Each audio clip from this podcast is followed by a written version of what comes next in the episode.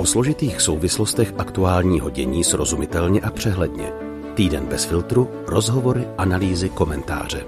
S Aneškou Jakubcovou, Ondřejem Havlíčkem a Filipem Braindlem každou neděli bez filtru. V pátek Black Friday, v neděli začátek adventu. Zvláštní souhra dvou dnů, které svým poselstvím, řekněme, brnkají každý na zcela jinou strunu lidské existence. Jsme konzumní společnost a je to špatně? Co když se kvůli zhoršující se ekonomické situaci domácností budeme muset s vánočními přípravami uskromnit? A co když nemusíme, ale chceme? Obejdou se svátky bez dárků? Do začátku adventu nabízíme epizodu podcastu Týden bez filtru, u které můžete přemýšlet, jaké hranice materiálním přípravám na Vánoce nastavit tam u vás. Povídat si o tom budeme se socioložkou Helenou Kubátovou a v anketě se zástupci tří různých socioekonomických skupin. Důchodcem Tomášem, mladou maminkou Hankou a single Lucí. Podnětný poslech přeje a i za kolegy Ondru a Filipa zdraví Aneška.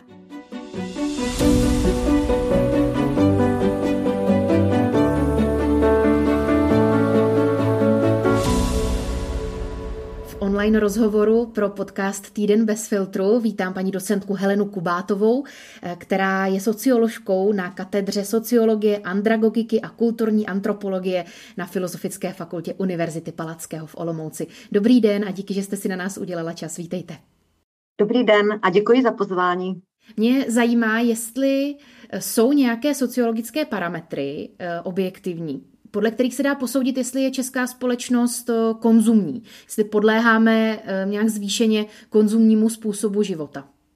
No, to je velmi zajímavá otázka a já za ně děkuju, protože to je důležité si uvědomit, co teda by to mohlo být ta konzumní společnost. No, ve skutečnosti konzumní společnost začíná tam, kde většina lidí v té společnosti má víc peněz, než kolik potřebuje zaplatit za ty nutné výdaje, což je bydlení tedy a potraviny základní výdaje. A všechno, co máme potom navíc, tak to jistě potom, eh, pokud je nás hodně, tak potom ta společnost je konzumní. V tomto ohledu je česká, tehdy československá společnost konzumní v podstatě od 60. let 20. století.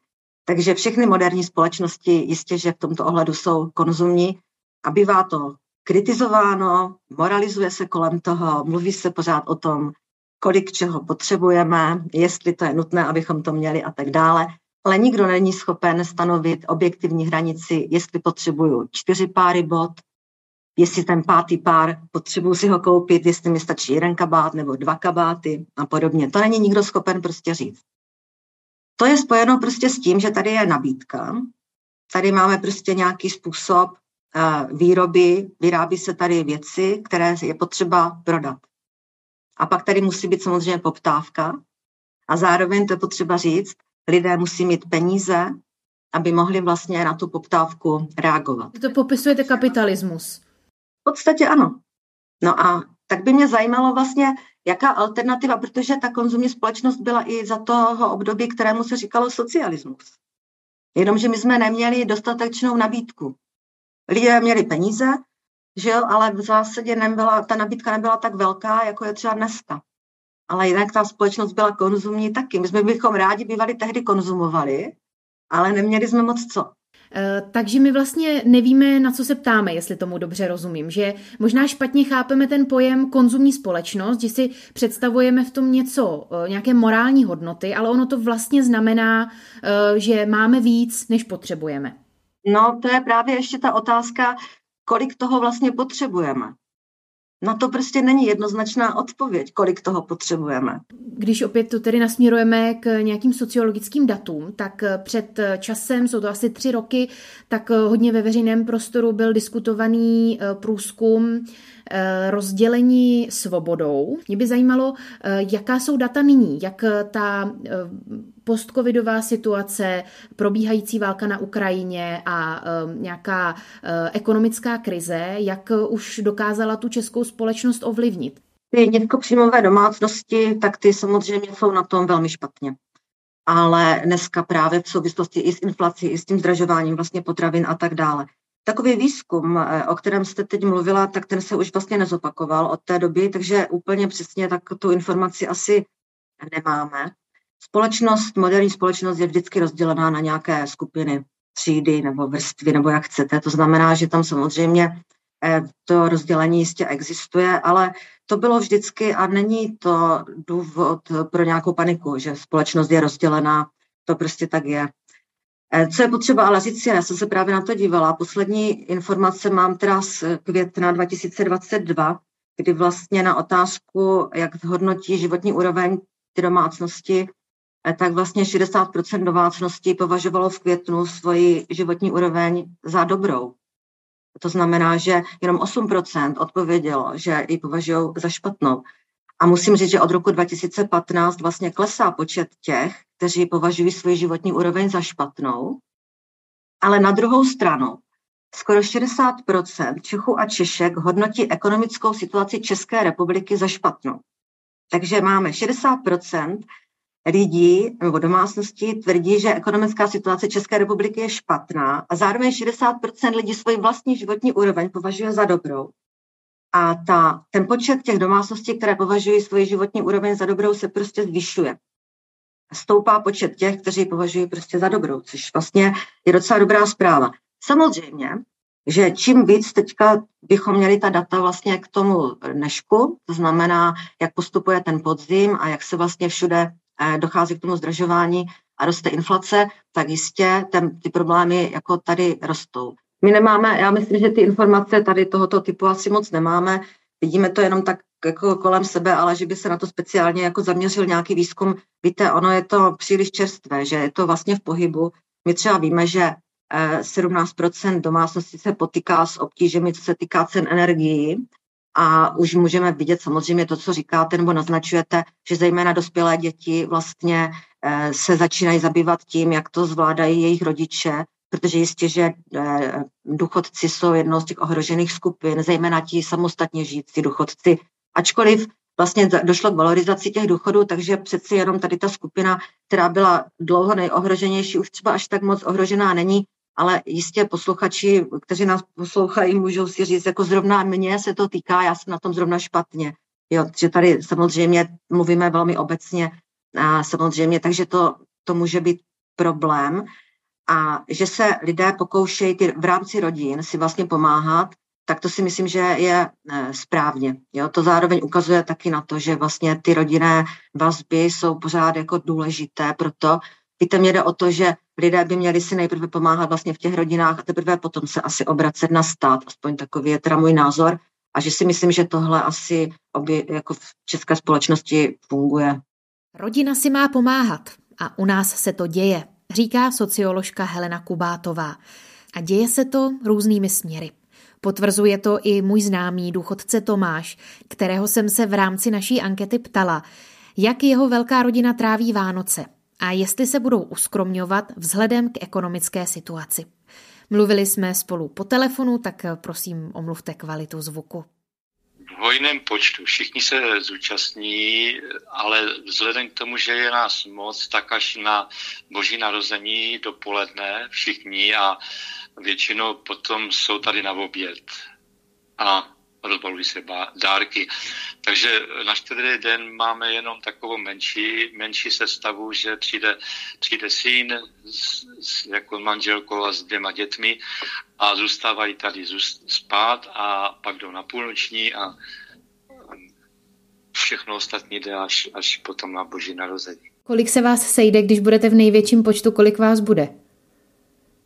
Aha, to je těžký počet, jo devět dospělých a jedenáct vnoučat. A jakou máte obvykle třeba domluvu s dárkama, takhle, když jste veliká rodina? No, my se řídíme podle toho, že se vypíše taková obrovská tabulka, já nevím, to je chytrý dneska, na Google někde nějaká tabulka a všichni se tam volně při, jako připojují a volně si tam prostě píšou, co by chtěli nebo nechtěli. A většinou, většinou dá se říct, na 100% to mají splněno. Je tak běžné dárky a jednak, jednak taky větší dárky třeba, nevím, řádově tisíc nebo dva. A, takže ono to vyjde potom suma sumárum, všichni dokola, když se, když se obdarují, tak je to třeba hodně peněz, ale většinou jsou to praktické věci, praktické dárky a tím pádem se to neřeší už potom dál přes rok. Já se do toho nemíchám, já většinou čekám, co mě, co mě kdo dá. já, já vždycky říkám, že už toho moc nepotřebuju. Ale tak většinou, většinou jsou to praktické věci, takže teďko už mám takové ochozené zimní boty, tak se usnesli, že dostanu jako zimní boty nové. Možná ještě něco dalšího, ale to nechávám na nich. Já říkám, já, já se vždycky k tomu vyjádřím, já už toho moc nepotřebuju, tak spíš sebe podarujte než mě. No a třeba když se takhle sejdete eh, všichni, tak eh, jak to, eh, jakou máte domluvu třeba sídlem, jak se na tom podílíte, každý třeba něco doveze, nebo jak to máte? Ne, ne, ne, ne, z 99% zajišťují jako hostitele, jak bych to řekl. To znamená rodiče. To znamená vy.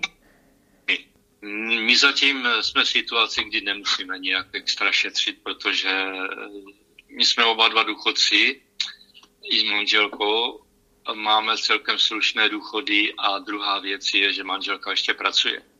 To znamená, že ten plat navíc, který má ve školství, nejenom, nejenom nás, jak si vytrhne bídy, ale i, i děti, respektive pro vnuky něco. Zatím jsme to nijak zvlášť neprobírali, neprobírali ani neřešili, ale, ale vím, že až to přijde, až nebude ten plat navíc, tak prostě řekneme tak, už tohle to si nemůžeme dovolit, tohle to můžeme a tak dále. Jo? Že to bude vycházet z té konkrétní situace. Kolikrát říkám manželce, říkám, tohle to, není to drahý a ona říká, no tak dokud ještě peníze máme, tak to koupím. Až nebudou, tak to začneme řešit. Jsou takový uh, i nějaký jako alternativnější přístupy k Vánocům, že je lidi uh, tráví bez dárků. Jak by se třeba tvářila vaše rodina, kdybyste to navrhli, že byste si udělali Vánoce úplně, úplně bez dárku nebo s hodně malýma drobnostma? Netuším, netuším, protože tady ti vnuci, ti jsou ve věku od 0 do, já nevím, 11, 12 let a ne, nevím, jak by to vzali, kdyby prostě ne, nic nedostali to za prvé. Já osobně už několik let, já nevím, tři, čtyři roky říkám, dík toho nemusí být tolik. Stačí míň, stačí jeden, dva dárečky a stačí, ale říkám, protože ta finanční situace není tak špatná, tak to není zatím v ničem omezené a víceméně každý, kdo co potřebuje, tak asi dostane. A jak to bude dál, nevím, ale já spolehám na to, že až toho bude málo těch peněz, tak jak to vždycky slyším od, od manželky, že až to nebude, tak to začneme řešit. No. Zjednodušovat člověka na socioekonomickou skupinu nelze. Záleží na konkrétním příběhu a na okolnostech, ve kterých se odehrává. Ne všichni důchodci jsou tak v tísni, někteří svým dětem připravují zázemí pro pěkné svátky. A ne všichni pracující jsou naopak na tom dobře. Hovoří o tom i socioložka Helena Kubátová, která odpovídá na moji otázku, jaké skupině lidí nebo jakému fenoménu se podle ní nedostává dost pozornosti. To jsem se rozhodla právě pod vlivem různých zkušeností nebo zážitků, které jsem v poslední době měla a rozhodla jsem se, že se budu zabývat takzvanými chudými pracujícími. To jsou lidé, kteří pracují, normálně chodí do práce, žádná práce na černo, prostě pracují a mají tak nízký příjem, že vlastně nejsou schopni z toho jednoho příjmu se uživit a uživit rodinu. Takže například, jestli teda můžu eh, být osobnější, tak jsem třeba byla nakupovat Albertu, jako už úplně večer, že tak chvilku se zavíralo a já jsem prostě chtěla být zdvořilá, tak jsem z té prodavačce pokladně, říkám, to máte výborný, paní, za chvilku zavřete a půjdete domů, že? A ona říkala, bohužel, mám ještě jednu práci, chodím uklizet kanceláře, protože mám dvě děti a ne, nejsem schopná prostě se uživit z toho platu. A já jsem se rozhodla, a to není jediná vlastně jediný, jediné povolání, které vlastně mají tyto potíže a těch lidí, kteří pracují, je prostě podle mě jako více. Těch kategorií profesí taky bude více a já si myslím, že není správně, aby člověk, který pracuje, aby nebyl schopen prostě si pořídit, já nevím, když se mu pokazí pračka, aby neměl na to, aby si koupil hned tu pračku, nebo aby nemohl jet s dětmi na dva týdny pod stan prostě na Lipno. Jo, že si prostě nemůžou někteří dovolit ani tu dovolenou třeba v Tuzemsku, ne, tak prostě někam letět do Karibiku. Jo. Tak já si myslím, že je nesprávně, pokud je vlastně u nás ta práce tak levná, že vlastně lidé, kteří poctivě pracují, nemají vlastně možnost se tím uživit. Tak to je teď to, co mě teda zajímá asi nejvíc. Ale jsem úplně na začátku, zatím jenom prostě mapuju tu situaci, jak to vypadá. Myslíte si, že nebo sledujete nějaké signály toho, že mm, se na letošní Vánoce e, opravdu uskromníme? Nebo že zvítězí něco takového jako držet si svůj status, alespoň jednou v roce si to užít, šetřit kdykoliv jindy, než na ty opravdu příjemné Vánoce, které, na které si nenecháme sáhnout. E, co spíš odhadujete, že se stane?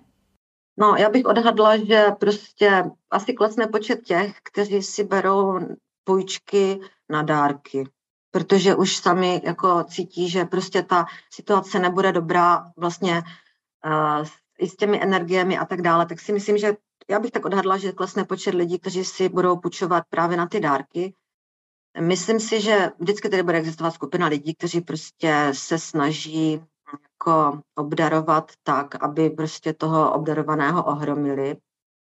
Řekla bych ale, že sleduju kolem sebe signály, že si začínají v rámci rodin lidé říkat, že si budou dávat menší dárky nebo dokonce vůbec žádné dárky, pokud se to netýká těch dětí. A že vlastně možná je to příležitost, já nevím, jo. Je to možná příležitost právě jako si říct, tak nemusí to být přeci tak, jako to vždycky bylo a měli jsme všeho prostě že spoustu a že to třeba není nutné, nevím, někdo to třeba využije právě tady k tomu. Ale myslím si, že prostě tady existuje něco jako soutěživá spotřeba, že jo. Prostě já si to koupím nebo koupím to někomu, protože to všichni mají, nebo to má soused, nebo to je prostě, ty důvody můžou být různé. Teď na nás útočí ze všech stran právě ty, že už ty Vánoce jsou v obchodech, už já nevím jak dlouho, tady ty koledy a, a různé prostě stromečky a tak dále. A myslím si, že to vlastně je taky otázka, jako, hm, jak bych to řekla, no prostě jako vydržet to, jo, prostě odolat, protože vy si řeknete, no dobře, tak letos koupím každému jednu maličkost takovou pěknou a potom je 23. prosince a vy dostanete jako záchvat paniky, že nemáte ty dárky, jako že máte jenom takové malé dárky, že? To je prostě přeci lidské, že Chceme udělat těm druhým radost, ale myslím si fakt, že ta situace asi není dobrá. Myslím, že očekáváme, že se ta situace ještě nezlepší, spíš, že se ještě zhorší, tak si myslím, že dost lidí, Češi jsou racionální i v nakupování dokonce. Jsem se dívala nedávno právě, že jsme opravdu racionální, umíme jako přemýšlet, vyhledávat ty různé slevy a tak dále, tak si myslím, že budou myslet i na ta zadní kolečka, že prostě možná eh, se to, eh, toho, ty Vánoce možná nebudou tak konzumní, ale nevím. Dejme teď opět prostor naší anketě. Jaké materiální mantinely si pro letošní Vánoce stanovila rodina Hanky, maminky tří malých dětí, které mimochodem také uslyšíte. Na návštěvě u nich natáčel Filip. My jsme se rozhodli trošku proti proudu, protože vnímáme, že jsme přehlcení vším, že děti jsou přehlcení hračkama a, a toho jídla na všech těch návštěvách je vlastně tolik, že jsme se rozhodli, že to vlastně zkusíme fakt jako omezit, a, takže tím pádem nám to zase nějaký extra výdaje navíc nepřinese úplně. Tak stromeček určitě nějaký, jo, a to se snažíme, snažíme brát nějak z místních zdrojů, aby to nebylo úplně, úplně drahý a jeho, jako ekologický.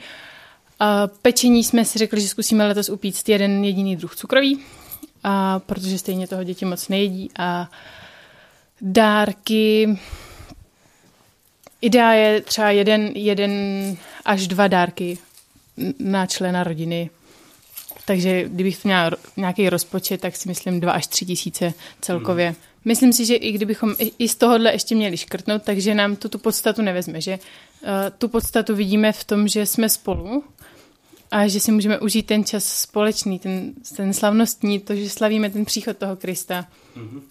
Že to vidíme, tu hodnotu vlastně víc v tomhle, než v těch dárkách nebo v tom jídle. Jasně. A um Odráží se v eh, tomhle nějakým způsobem, ty si říkala, že je to vaše rozhodnutí vlastně, jak, jak prožít ty Vánoce dobře a tak, jak je chcete. Eh, ta současná situace se v tom nějak odráží, nebo eh, i v případě, že by nebyla nějaká krize, drahé energie a tak dále, tak, tak byste víceméně šli touhle cestou? Touhle cestou bychom šli, i kdyby ta krize nebyla. Určitě těch prostředků máme víc a snažíme se pak právě naopak, než to jakoby lít do té rodiny a do, toho, do té přemíry všeho, tak eh, se snažíme pak třeba podpořit nějaký charitativní projekty, takže finance jsou, ale spíše pak směřujeme, směřujeme jinam a krize nás v tomhle nějak nezasáhne. To prožívání těch Vánoc určitě neovlivní.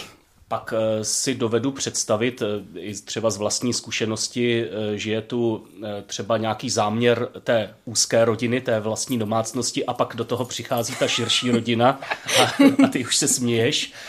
Takže je tam, je tam prostě její chápání, že je potřeba třeba ty malé děti zahrnout hodně dárky. Eh, zeptám se, eh, jak by třeba bylo prosaditelné, eh, hypoteticky, kdyby z vaší strany vzešel návrh, jako pojďme to udělat jednoduše, nedávejme si dárky třeba vůbec, nebo jenom něco jednoduchého, něco, co uděláme sami. Hele, ve větší části rodiny si myslím, že to je pochopitelný a že jsou schopní dávat dárky typu třeba jablko zabalené, víš, nebo prostě něco, něco co jako člověk doma sám vyrobí nachystá, ale jsou samozřejmě uh, některé, někteří, kteří to jako nechápou a potřebují jako zahrnovat, ale tak snažíme se to nějak postupně se na tom nějak domlouvat nebo hledat nějaké řešení. Ty jsme třeba vybrali nějaký jeden dražší dárek pro celou rodinu, aby Eh, ta daná osoba měla pocit, že teda jako zafinancovala dostatečně. Teď se možná eh, ještě zeptám, ehm, jak to vnímáš jako dlouhodobě udržitelné tenhle moment a teď mám na mysli to, že přece jenom jako děti budou větší, budou třeba se svými vrstevníky, kteří mají eh, hodně jako v uvozovkách bohaté, spíš hmotné Vánoce, to, to už promyšlené? Hele, promyšlený to asi ještě nemáme, určitě to vnímáme jako velkou výzvu, která před náma stojí. Tereska vlastně bude letos první Vánoce ve školce, takže to bude poprvé, kdy vlastně se pak setká s tím kolektivem a s tím s tou výměnou těch zkušeností. Ale chceme to nějak zkusit a uvidíme, uvidíme, jak to půjde dál. Víme, že ty děti jako potřebují něco, že jo, a tak dál, ale nějak jsme chtěli ty věci, co jsou potřeba kupovat, kupovat mimo Vánoce a a udržet aspoň, aspoň ten štědrý večer v tom, v tom duchu. Ani rodinu maminky Hanky ekonomická situace zatím příliš netíží. Ke skromnějšímu přístupu k svátkům se rozhodli z jiných důvodů. Co když ale někdo v našem okolí takové starosti má? Jak ho povzbudit? Ptám se dnes naposledy socioložky Heleny Kubátové. Když má člověk dobrou eh, víru, respektive mm, dobrý úmysl nějak povzbudit společnost právě k uskromnění se, k šetření, k nějakému zvládnutí krizové situace, mm, čemu by se měl vyhnout. Vzpomínám si na eh, výrok třeba eh, předsedkyně poslanecké sněmovny Markety Pekarové Adamové, který potom se vlastně rozmazával všude v médiích, že si člověk zkrátka proti zimě, eh, přeneseně to i proti Putinovi, eh, má vzít o svetr navíc.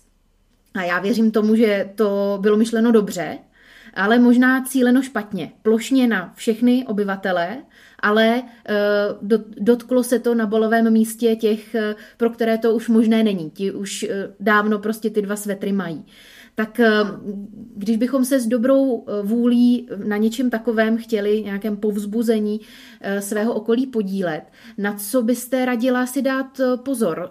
Třeba být ohleduplný, myslet na to, ke komu mluvím, jak to udělat? Určitě situaci nezlehčovat, protože prostě nelze plošně radit nikomu, protože tady opravdu máme docela velké skupiny obyvatel, kteří se potýkají opravdu s velkými potížemi. Jo, a to si myslím, že by se nemělo podceňovat. Ani bych si z toho nedělala legraci. Co pomůže je vlastně to, že zaprvé bych asi řekla, že bychom si měli víc všímat lidí ve svém okolí, protože je spousta lidí, kteří potřebují pomoc a stydí se o nich říct. A my si třeba nevšimneme, což je prostě špatně. A možná bychom mohli využít tady toto období toho adventu právě na to, abychom se dívali, sledovali, co se kolem nás vlastně děje. Asi bych řekla, že lidem by pomohlo, pokud by měli nějaký prostě výhled pozitivní do budoucna. Já vím, že se ta situace ekonomická velice těžce odhaduje, odhaduje se velmi těžce válečná situace na Ukrajině a podobně, ale možná kdyby politik prostě řekl, eh, jako odhadl aspoň, jak dlouho třeba to bude trvat, co se ještě může stát, jo? co proti tomu uděláme, aby se to nedotklo prostě úplně nějak jako drasticky těch eh, ohrožených skupin obyvatel. A myslím si, že tady tohle, tady moc asi není slyšet. Aspoň jsem si nevšimla, že by někdo tady toto, toto tento způsobem rozebíral. A rozhodně si bych to, ne, tu situaci bych každopádně nezlehčovala. Ono je to problém, že? Protože politik chce být populární a chce být vtipný a potom někdy se stane, že prostě se dotkne někoho nešetrně, když to samozřejmě ten politik vůbec nemá úmyslu. Ale prostě já bych byla, já bych se přimlouvala za tu ohleduplnost a za tu vnímavost, abychom vlastně vnímali každý z nás eh, ty, co žijí vedle, kolem a, a prostě pokud to je možné, tak abychom si pomohli. Já si myslím, že prostě eh, s českou společností není nic špatně.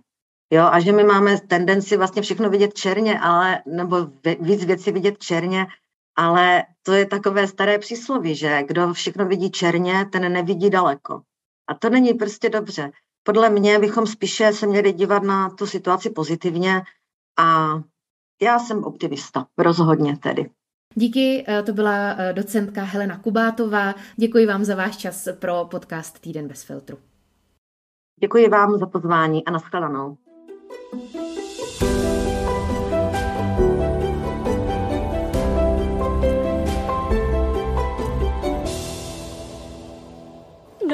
nejsou nádherné? A kolik jich je? 36, sám jsem je počítal. 36, ale loni, loni jsem jich měl 37. No ano, ano, ale jsou přece mnohem větší než Ale to je mi jedno, jak jsou velký. No, počkej, počkej, povím ti, co uděláme. Až půjdeme ven, koupíme ti další dva dárky. Co ty na to? Stejně jako filmový Dudley, bratranec Harryho Pottera, mám v sobě stále otevřenou otázku dárků a obdarování. Co je moc a co je málo? Jakou roli v tom hraje dohoda a reciprocita? A obešly by se Vánoce bez dárků na dobro a úplně? Zajímavé podněty jsem našla v knize Tomáše Sedláčka Ekonomie dobra a zla, do které jsem se v souvislosti s tématem dnešního podcastu začetla. Fenomén daru je mezi ekonomy dodnes velice diskutovaným a kontroverzním tématem. Proč si lidé dávají dary? Hlavní charakteristikou daru je, že nemá přesnou explicitní cenu. Má mít jistě hodnotu, ale nikoli cenu. Dar může být reciproční a vzájemný a často bývá, ale směná hodnota bude vždy nepřesná, nejasná, rozostřená. Nesměňujeme stejné za stejné. Dar se nesmlouvá, neexistuje na něj možnost slevy. Další zajímavostí je, že cenu často zakrýváme nebo ji tajíme. Máme zřejmě pocit, že ty nejcennější věci se mají dávat zadarmo, že by se neměly dát koupit. Chceme tím ukázat, že právě to nejcennější v životě se nesmí prodávat či speněžovat? Od někud se v nás bere představa, že přesná reciprocita je v důležitých věcech nebo u blízkých osob nežádoucí. Tak třeba si všimněme, že v celé trilogii Pána prstenů se nic neprodává ani nenakupuje – Vše, co společenstvo ke své cestě potřebuje, získává darem. Ačkoliv jsou peníze pro fungování dnešní společnosti nezbytné, mezi blízkými často vytváříme situace, jako by peníze nebyly, nebo aspoň nebyly důležité. Říkává se, že přátelé jsou lidé, kteří jsou si navzájem tolik dlužní, že zapomínají a již nepočítají. Někteří antropologové považují gift economics za nezbytnou či základní strukturu společnosti a tvrdí, že peníze či směna quid pro quo jsou pouhým sekundárním výtvorem. A skutečně ty neobchodovatelné věci, které nelze směňovat, například přátelství, nelze získat žádným obchodem či výměnou. Nemůžete si koupit skutečného přítele nebo hluboký vnitřní klid. Můžete ale koupit věci, které se zdají být blízko. Můžete si koupit večeři v restauraci a tím se snažit získat přítele, nebo chatu v horách a snažit se tam najít klid. Na tomto principu konec konců fungují reklamy. Ukážou vám co si neobchodovatelného, klidný spánek, šťastně snídající rodinu, krásu a nabídnou obchodovatelnou cestu, jak toho dosáhnout. Drahou postel, nějaký druh cereálí, horskou chatu nebo šampon. A ač víme, že jde o iluzi a že v reklamách hrají herci a komparzisté, přesto začneme toužit po lepším polštáři a šampónu. Ty nejcennější věci se mají dávat zadarmo a neměly by se dát koupit. S tím souhlasí i single Lucie, třetí a poslední respondentka naší ankety. Na to, jak tráví Vánoce a zda se to promění vzhledem k ekonomické situaci, se jí ptal Ondra. Vánoce trávím různě vždycky s rodinou, ale je to proměnlivé a letos o to víc a vlastně je to ovlivněno s ekonomickou situací, protože moje sestra se svým přítelem dostavují dům a původní plán byl, že se tam budou na Vánoce stěhovat, ale patrně se to nestane, protože eh, nemohou instalovat tepelné čerpadlo, které není, protože nejsou čipy. Takže eh, kdo ví, kdy se nastěhují a tím pádem vlastně Vánoce jsou teď velmi v pohybu a ještě nikdo neví, jak to bude. Jaké jsou tvoje obvyklé výdaje na Vánoce a pokud se teď díváš na rostoucí ceny, myslíš, že to nějak ovlivní to, jako třeba kolik budeš nakupovat dárku, jak to bude s jídlem, s vánoční výzdobou a podobně? Já už nějakou dobu přemýšlím o tom, že chci výdaje na Vánoce snižovat, spíš protože mám dojem, že eh, je toho moc. Ani to není ovlivněno tím, že by se zdražovalo, ale spíš takovým vnitřním pocitem toho, raději budu třeba s lidmi trávit čas, než abych jim kupovala nějaké dárky hmotné. A e, třeba co se týká jídla, tak vnímám ty rostoucí ceny, vím o nich, ale zatím mě to neovlivňuje v tom, že bych měla dojem, že třeba budu něčeho, nevím, péct méně cukrový nebo tak. Jenom to tak jako sleduju, že se to děje. Umíš si představit, která ta oblast by byla ta, na které by se šetřilo jako první? Kdyby k tomu mělo dojít? Asi bych eh, to nějak spravedlivě dělila, že mi přijde, že eh, těch peněz i do toho jídla, třeba do toho pečení konkrétně, nebo do dárků, vlastně dávám celkem dost, takže by tam i tam šlo ubrat určitě a je to možnost. Hm, co změnilo ten tvůj, nebo co mění ten tvůj pohled, o kterém jsi mluvila před chvílí, že už delší dobu přemýšlíš nad tou proměnou eh, výdajů na Vánoce a teda bez ohledu asi na to, že teď zrovna je tu ekonomická krize, tak co mění ten tvůj pohled? Přijde mi, že se hodně pohybuju v takovém prostředí, kde si lidé mohou dovolit koupit si to, co chtějí a v té chvíli je vlastně obtížné kupovat dárky. A zároveň je to, a dru, druhá, druhý pol toho je, eh, nechci rozmnožovat sbírku hloupostí.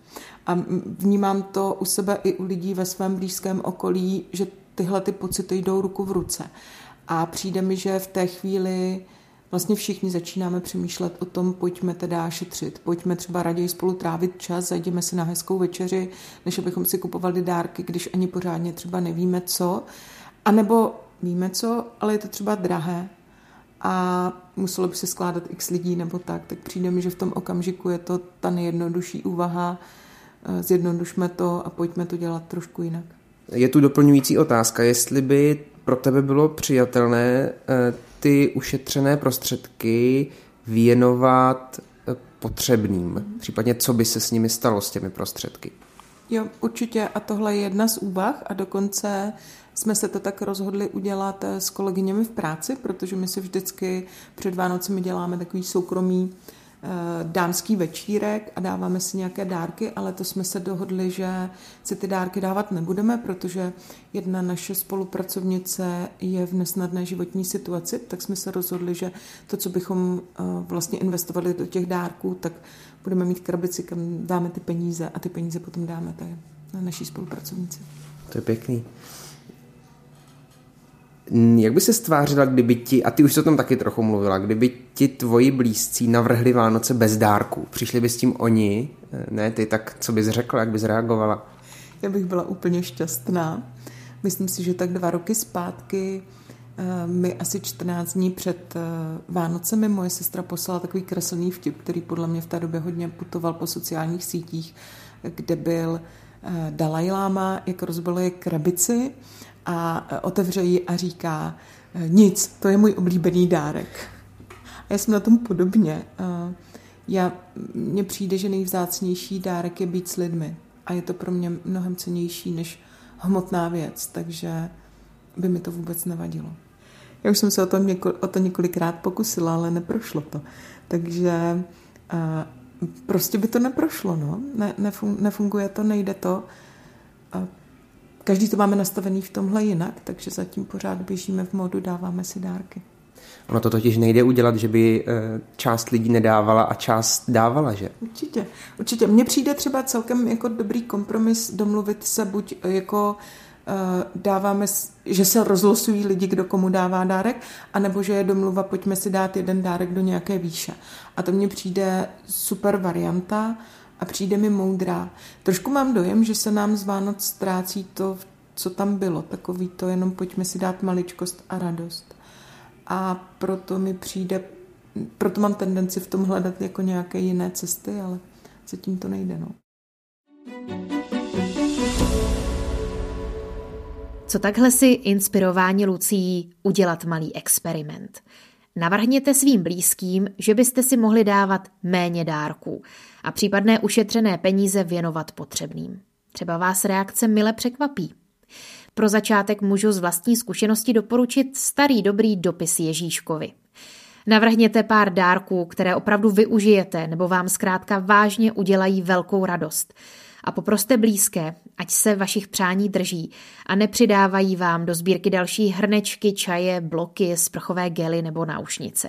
A opačně, zkuste druhé obdarovat svým časem a péčí pečlivějším výběrem dárku, jeho výrobou nebo personalizací, třeba básničkou do knihy, případně vstupenkou či poukázkou na společně strávený čas. A jak o materiální složce Vánoc přemýšlíte vy? Napište nám na sociální sítě nebo na mail podcastbezfiltru zavináč gmail.com. Na závěr ještě opět výhled do následujícího týdne – které události a která témata doporučuje vaší pozornosti Filip Braindl. Začněme Světovým dnem štědrosti a dobrých skutků Giving Tuesday, který je asi nejlepší odpovědí na Black Friday. Darcovské úterý samozřejmě není jediným dnem, kdy lze podpořit nějakou dobročinnou záležitost. Takových dnů je v roce 365 až 366. Na webu givingtuesday.cz lze najít tipy, ke komu své peníze směřovat. Protože teprve začal advent, koná se řada akcí s přívlastkem vánoční, to dá rozum. Každopádně trhy letos neomezují žádné covidové restrikce ani u nás, ani v sousedních zemích. A vánoční strom stojí už i ve Vatikánu a slavnostně se poprvé rozsvítí v sobotu. Mimochodem kolem jedle z italských abrus ožila debata, zda je ekologické používat živé vzrostlé stromy a Vatikán přislíbil změnu této zvyklosti. Poslanecká sněmovna se pokusí přehlasovat prezidentské veto novely služebního zákona, rozhodne také například o výcviku ukrajinských vojáků u nás. Sejde se také vláda a napilno budou mít prezidentští kandidáti. Šest z nich přislíbilo účast v online debatě se žáky a studenty pod názvem Zavolíme se koná ve čtvrtek. Petr Pavel, Danuše Nerudová, Pavel Fischer, Marek Hilšer, Josef Středula a Karel Janeček přislíbili účast. Andrej Babiš se omluvil z pracovních důvodů. Taková smůla. A zase si připomeneme jednu mimořádně trapnou kapitolu české politiky, protože ústavní soud vyhlásí své rozhodnutí o stížnostech současné manželky expremiéra Petra Nečase Jany a tří bývalých příslušníků vojenského spravodajství proti rozsudkům v kauze zneužití tajné služby k velmi soukromým cílům tehdejší Nečasovi, řekněme partnerky.